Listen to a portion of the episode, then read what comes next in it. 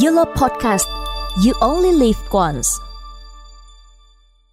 Chào mừng các bạn đã đến với cuộc thi đọc sách cùng UFS. Mình là Ngũ Tài Lộc, sinh viên năm 3 đến từ khoa quan hệ công chúng và truyền thông. Ngày hôm nay, Lộc xin chia sẻ đến các bạn một đoạn nội dung trong cuốn sách Hãy chăm sóc mẹ của nhà văn Shin Chong Suk, Tài Chương và người phụ nữ khác năm. Chị ơi, em cứ mong đứa út mau khôn lớn. Nhiều khi em nghĩ chính con cái đã kìm hãm cuộc đời mình. Khi nào đứa út lớn lên thêm một chút nữa, em sẽ gửi cháu đến nhà trẻ hoặc thuê người về trông cháu để em còn phải có công việc của mình nữa chứ. Nhất định em sẽ làm như vậy. Vì em cũng phải có cuộc sống của riêng mình. Khi nhận ra suy nghĩ này ở bản thân, em tự hỏi, sao mẹ có thể làm được những việc mẹ đã làm? Và khi đó, em mới biết rằng mình không thực sự hiểu mẹ dù chúng ta cứ nói là hoàn cảnh sống của mẹ khiến mẹ chỉ có thể nghĩ về chúng ta đi nữa. Nhưng sao chúng ta có thể nghĩ về mẹ khi chính chúng ta cũng đang ở cương vị một người mẹ mà suốt cả cuộc đời như thế cơ chứ? Dù đã làm mẹ, em vẫn có rất nhiều mơ ước của riêng mình và vẫn nhớ không sót một chuyện gì về thời thơ ấu, thời niên thiếu cũng như thời thiếu nữ của mình.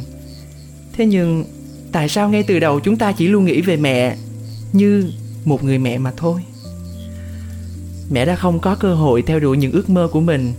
Luôn phải một thân, một mình đối diện với mọi sự bạc đãi của thời đại. Đói, nghèo và khốn khổ.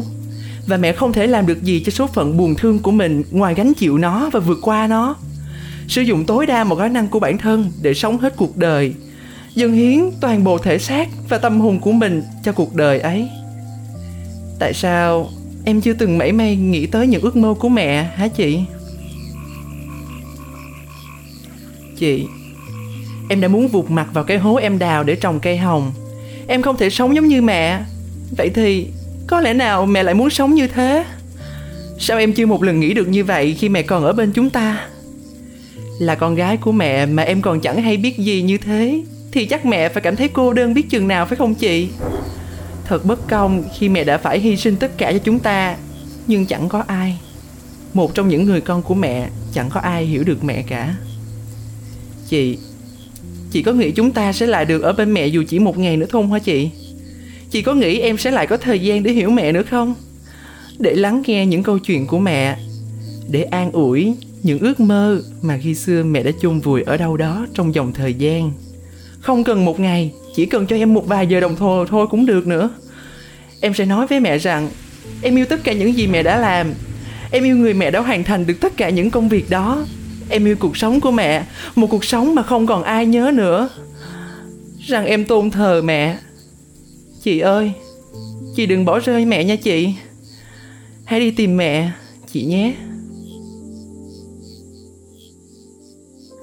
Và thông qua đoạn nội dung trên lộc mong rằng mỗi chúng ta khi đứng giữa cuồng quay khổ cực của cuộc đời, chúng ta vẫn có thể dành một chút thời gian để hướng về gia đình, đặc biệt là người cha, người mẹ của chúng ta. Xin cảm ơn.